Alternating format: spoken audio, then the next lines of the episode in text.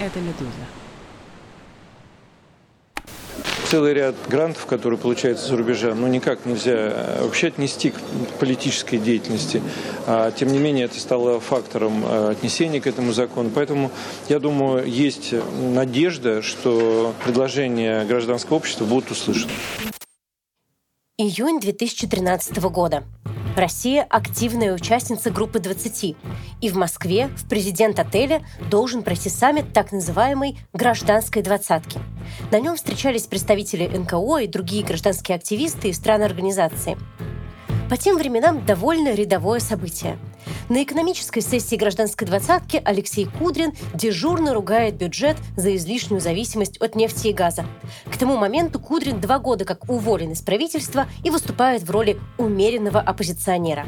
Затем не менее дежурный доклад делает тогдашний вице-премьер Аркадий Дворкович. Параллельно в тот же день практически во всех СМИ, в числе главных новостей, сообщения со ссылкой на газету «Коммерсант» о том, как НКО планирует обходить принятый сравнительно недавно закон об иностранных агентах. Кстати, Главной новостью того дня стал очередной этап суда над Алексеем Навальным по делу Кировлеса. Но об НКО, рискующих стать иноагентами, говорили немногим меньше – Закон об иностранных агентах тогда еще был в новинку. Власти к тому моменту не успели никого наделить этим дискриминационным статусом, зато вовсю шли проверки неугодных НКО, которые нередко заканчивались штрафами. К июню 2013 года в правительстве задумались над поправками, которые должны были уточнить иноагентский закон. А на самом деле, конечно же, его ужесточали. Одновременно это же правительство все еще что-то говорило о реформах, развитии человеческого капитала и прочих, по идее, прогрессивных вещах. И вот на том самом форуме гражданской двадцатки эти две параллельные реальности неожиданно встретились. После дежурных выступлений Кудрина, Дворковича и приглашенных экономистов начались вопросы из зала – а при всей протокольности мероприятия правила 10 лет назад все же были достаточно либеральными, и на гражданские форумы приходили не специально отобранные люди со специально отобранными вопросами. И вот микрофон взял представитель одной из благотворительных организаций. Он посетовал, что теперь множество социальных НКО могут стать иноагентами, потому что получают пожертвования в том числе из-за рубежа, и попросил Дворковича как-то подправить закон – После этого вопроса в зале стали аплодировать. Для гражданского форума это на самом деле была одна из важнейших тем. Кудрин попытался поддержать гражданское общество и призвал Дворковича к ответу. Дворкович сначала пытался уйти от ответа, в буквальном смысле, ссылаясь на то, что он опаздывает на совещание к Путину, но Кудрин настаивал – Тогда Дворкович пустился в осторожные рассуждения о том, что закон об иноагентах, может быть, и следовало бы немного исправить, ведь много организаций получают иностранное финансирование. Но конкретных обещаний Дворкович, конечно же, не давал. И тогда присутствовавший на этой сессии экономист Игорь Башмаков, специалист по изменению климата и энергоэффективности, неожиданно решил разрядить обстановку шуткой – в России главный иностранный агент – это федеральное правительство, ведь половину своих доходов оно получает из-за рубежа от продажи нефти и газа. Тогда в зале шутку встретили прохладно. Но из сегодняшнего дня, конечно, совсем не смешно. Иностранных агентов сотни – это активно применяющийся репрессивный инструмент, и чтобы стать его жертвой, уже давно не нужно никакое иностранное финансирование – но вот зависимость бюджета от этого самого иностранного финансирования, то есть поступлений от продажи нефти и газа за рубеж, никуда не делась, даже во время войны и санкций. И дело, конечно, не только в бюджете. Нефтегазовые деньги пронизывают российскую экономику насквозь, и зависит от них намного больше людей и компаний, чем может показаться. В этом эпизоде речь пойдет об этой зависимости и о ее неожиданных сторонах.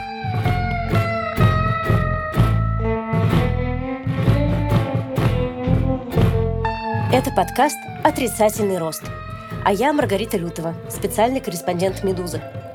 В этом подкасте мы говорим о том, как на самом деле работала и работает российская экономика, ну или то, что от нее осталось. И, конечно, куда в таком разговоре без нефти и газа.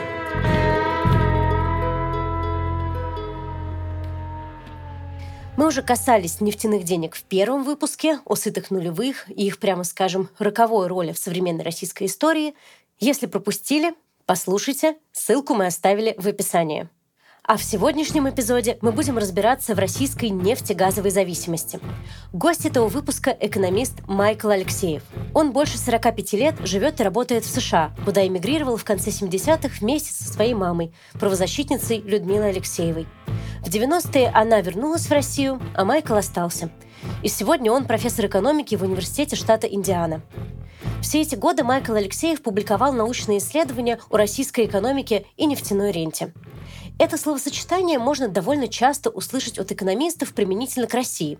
И с понятием рента часто возникает много путаницы. Это вполне естественно, потому что это, в общем, довольно сложное понятие.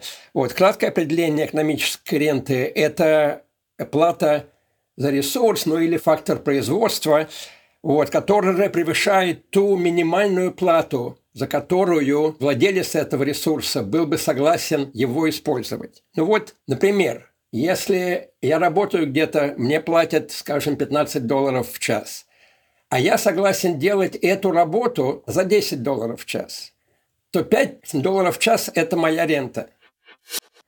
Тут важно подчеркнуть, Рента – это не просто прибыль или выручка минус издержки. Это сверхприбыль, дополнительный доход, который возникает, потому что фактор производства недоступен другим экономическим агентам. Скажем, представьте себе инспектора ГАИ, который стоит на каком-нибудь очень богатом месте, вроде Кутузовского проспекта. Вот его сверхдоход от взяток водителей по сравнению с доходами его коллег-гаишников и есть его рента – которая возникает благодаря его более выгодному месту службы. Это, конечно, довольно грубое объяснение. С экономической рентой все чуть сложнее. Если взять все издержки, включая так сказать, затраты на капитал, что означает включая нормальную прибыль, и вычесть эти издержки из выручки, то вот эта разница и будет рента. То есть, строго говоря, саморента не идет фирмам, а идет фактором производства. То есть, э, либо труд, либо капитал, либо земля. Вот. Но, грубо говоря, можно сказать, что для фирм вот эта разница между прибылью, которую они получают, и нормальной прибылью. Нормальной прибылью здесь для простоты можно считать, например, среднюю норму прибыли для всех предприятий по экономике. Итого, Добывающие нефть, да и газ, компании получают ренту, потому что имеют доступ к этим ограниченным, но очень востребованным ресурсам. Но это компании. А что же такое рента в масштабах всей российской экономики? На первый взгляд, это налоги с этих самых компаний, получающих ренту. Но на самом деле рента имеет сильно большее значение. О, сильно большее. Но здесь начинаются всякие сложности. Вот поэтому давайте мы Начнем, может быть, с налогов. Нефтегазовые налоги в России включают в себя главным образом то, что называется НДПИ, на углеводороды. Это налог на добычу полезных ископаемых. И сейчас еще есть это налог на сверхдоход, вот, и плюс к этому экспортная пошлина. Вот это вот так сказать, формально считается, что государство получает нефтегазовые доходы. Плюс к этому еще есть дивиденды от «Газпрома» и «Роснефти». И значительная часть этих дивидендов – это тоже рента, вот, потому что они сильно выше, чем так сказать, были бы нормальные это дивиденды для их, для их капитала. Это все нефтегазовые доходы бюджета, что называется в классическом понимании – когда говорят об их доле, имеют в виду именно такого рода поступления. Например, в 2022 году доля вот таких вот классических нефтегазовых доходов составила более 40%.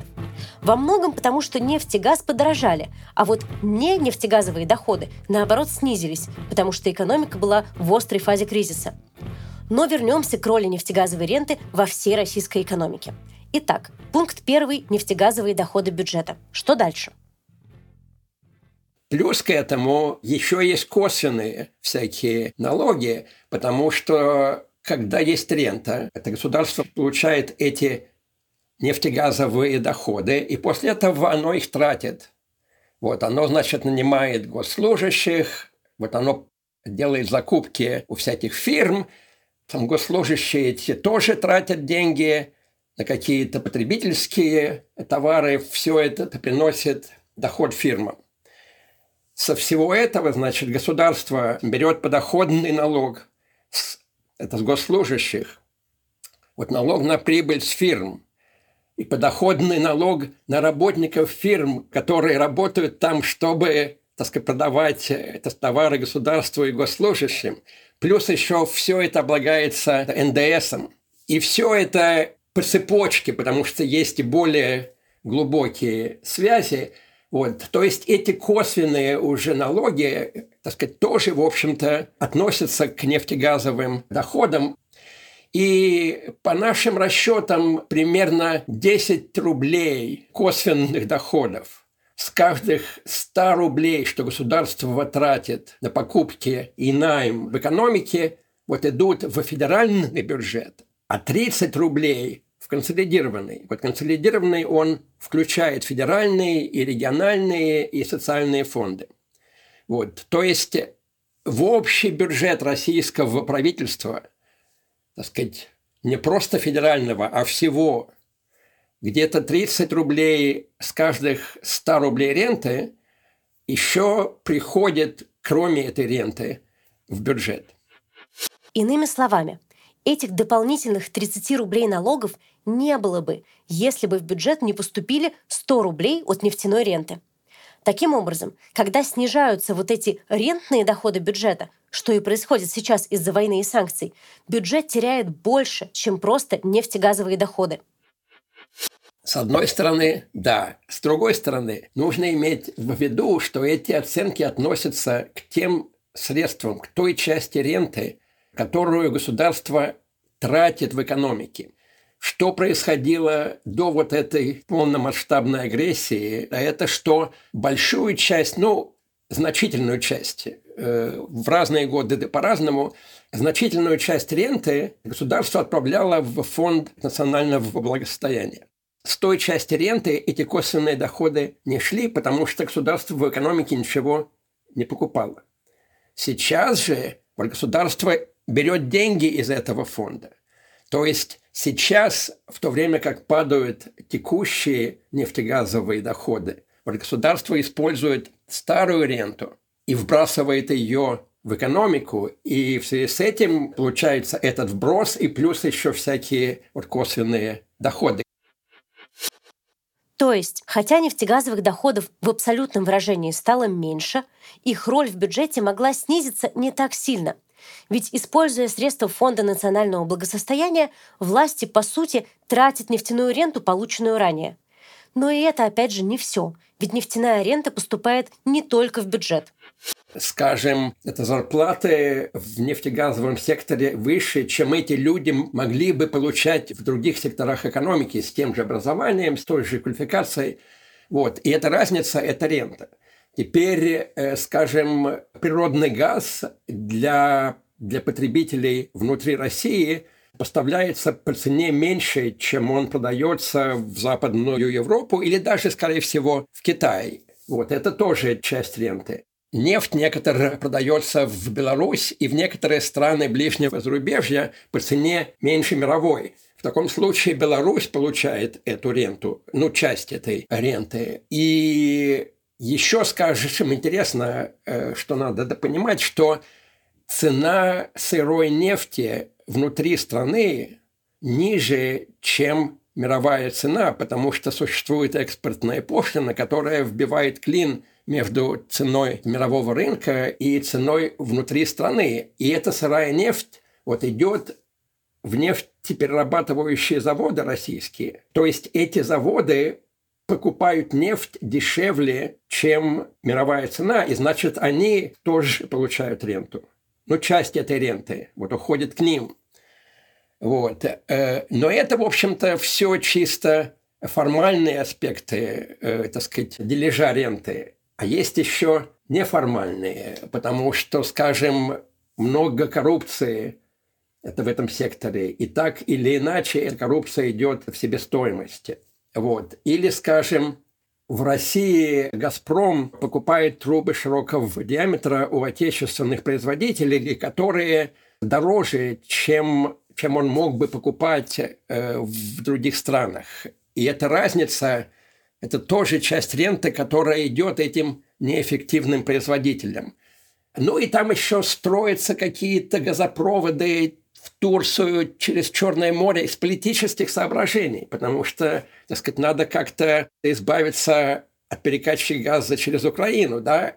В принципе, это ну, в некотором смысле, так сказать, бесполезное дело с чисто экономической точки зрения. И эти затраты, в общем-то, тоже, куда идет рента. Вот, то есть есть много других формальных и неформальных получателей ренты, кроме государства. Конечно, Россия не единственная страна, которая обладает природными ресурсами и получает соответствующую ренту. В других экономиках нефтегазовые деньги тоже могут распространяться по очень длительным цепочкам. Но важен вопрос масштаба. Американские экономисты Барри Икис и Клиффорд Гэдди в серии работ попытались оценить значение нефтяной ренты в российской экономике. И формальной, и неформальной, то есть учесть все аспекты ренты. На основе данных 2011 года у них получилось 30% ВВП. Да, вот эту оценку сделали Барри Икес и Клиффорд Гадди, которых я очень хорошо знаю и дружу даже. Эм, значит, трудно сказать, что именно сейчас. Вот если сказать по поводу 2021 года, то, скорее всего, э, примерно та же доля ренты в российском ВВП потому что здесь два фактора, которые играют в противоположные стороны. Э, цена нефти в сопоставимых долларах в 2011 году была сильно выше, чем в 2021. В то же время рубль ослабел сильно э, в 2021 по сравнению с 2011, а выручка от нефти для расчета ренты считается в долларах. И, кстати, выгода для российского бюджета – это тоже, в общем-то, в долларах. Вот и переводится в рубли по курсу. А как можно попробовать, ну, скажем, в упрощенном виде интерпретировать эти числа?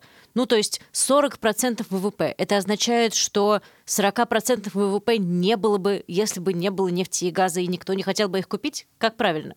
Нет, не было бы, можно сказать, только в отношении ренты потому что себестоимость – это, так сказать, тот же труд и капитал, вот они бы использовались в других отраслях экономики, но там не было бы этой сверхприбыли. Вот. А рента, да, ее бы просто не было. Но вот взгляните до войны, сравните Россию и Украину. В принципе, очень похожие во многих отношениях экономики, кроме того, что в Украине практически нет нефти и газа.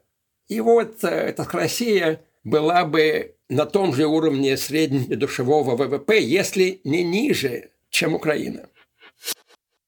Это важный акцент. Разумеется, российская нефтяная рента распределяется среди граждан всей страны крайне неравномерно, но она повышает благосостояние не только бюджета и наиболее обеспеченных людей или тех, кто напрямую занят в госсекторе или в нефтегазовом бизнесе. Да-да-да. Речь идет о всей экономике. И, кстати, практически все люди, ну, естественно, так сказать, есть это исключение, но большинство, подавляющее большинство российского населения вот имеет часть этой ренты. Естественно, что верхушка имеет сильно больше. Просто Россия не была бы близко даже э, к тому уровню среднедушевого дохода и вообще благосостояния всего населения, если бы не было нефти при прочих равных. Некоторые скажут, если бы не было нефти, то в России были бы сильно лучше институты, но при прочих равных вот Россия была бы сильно, сильно беднее. Вот так речь и зашла об институтах. Отчасти это снова вопрос про события нулевых в какой мере огромный приток нефтяных денег повлиял на то, какие правила игры установили власть, бизнес и общество. Но это не менее важный вопрос и про сегодняшний день, и про будущее российской экономики. Какой она станет без изобилия нефтяных денег? С одной стороны, можно сказать, что наличие ренты стимулирует всякие непроизводительные усилия для того, чтобы ее заполучить. И это может быть в форме коррупции, вот, или, в принципе, в форме какой-то плохой организации экономики, там, э, где определенные акторы так сказать, будут получать больше, вот, другие меньше и все прочее. В то же время наличие ренты дает средства для государства, чтобы институты улучшить. Плюс к этому, когда повышается благосостояние в обществе, то обычно э, здесь более богатые люди требуют лучших институтов. Обычно. Поэтому влияние здесь есть и в ту, и в другую сторону. Тем не менее, чаще рента представляется чем-то вроде сильнейшего искушения, будто бы преодолеть его и не испортить свои институты, свое качество управления могут только те страны, где эти институты и так зрелые и хорошо развитые, ну а все остальные государства практически обречены.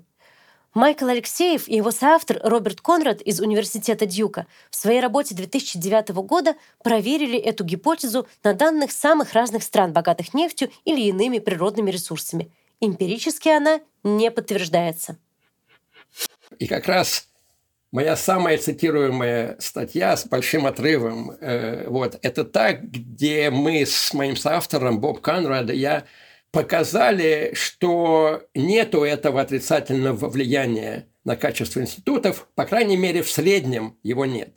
Вот. Естественно, в некоторых странах вот обычно приводят в пример Нигерию, там э, вполне может быть, что нефть им сделала сильно хуже институты, но в среднем этого нет. Ну да, то есть развращает не обязательно нефть, которую часто в этом обвиняют. Да-да-да. Но что можно сказать, я думаю, с большой определенностью, что страны с сильными институтами, с сильным качеством институтов, что присутствие нефти не делает эти институты хуже. Мы смотрим на ту же Норвегию или, скажем, Нидерланды, где было много природного газа, или, скажем, даже Великобританию, где до недавнего времени – было много нефти, и ничего страшного. Э, страны, где институты с изначально слабые. Может быть, да, в некоторых из них это, так сказать, ухудшает вещи. Но в данных этого не видно, в среднем этого нет.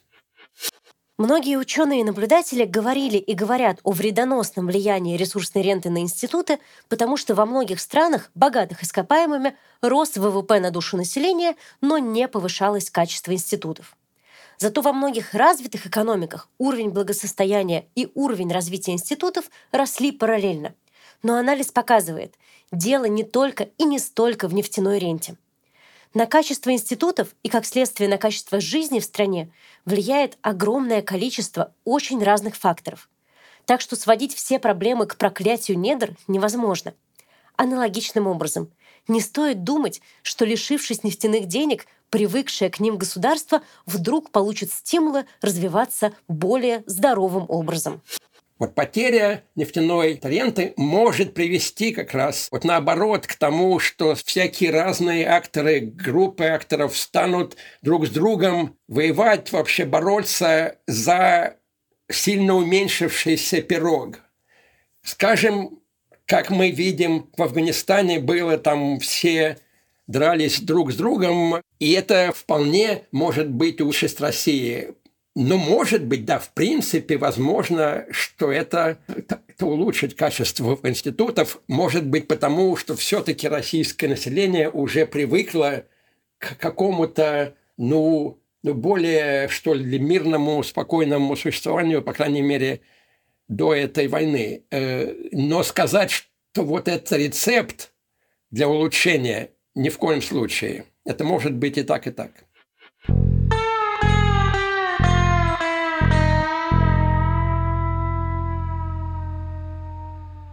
И напоследок.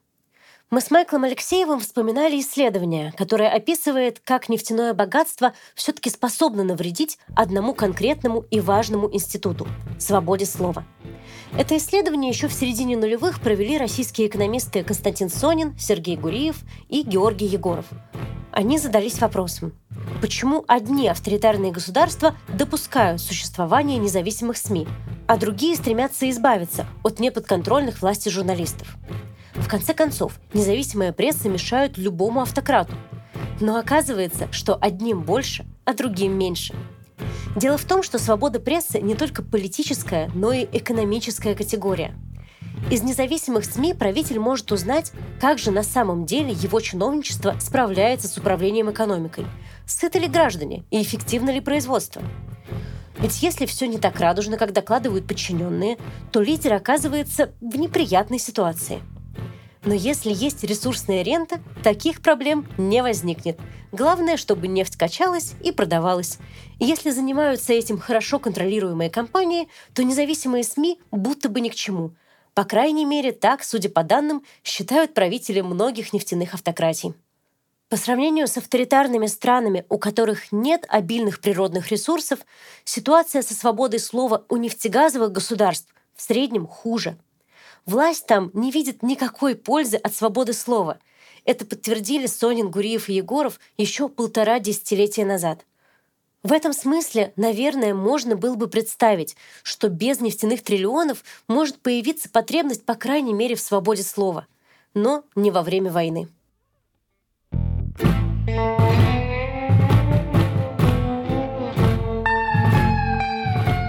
Вы слушали подкаст «Медузы. Отрицательный рост» о том, на чем держится российская экономика, ну или то, что от нее осталось.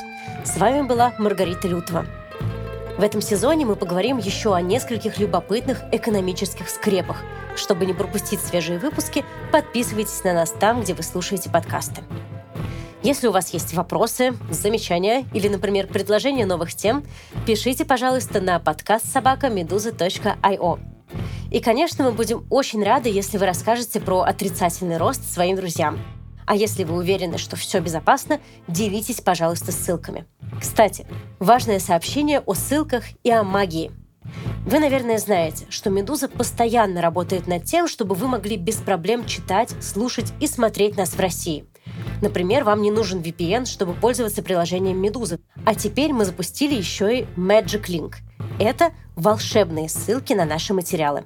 Вот как это работает – вы открываете публикацию на сайте или в приложении «Медузы», находите внизу иконку с изображением волшебной палочки, жмете на нее и, абракадабра, волшебная ссылка скопирована.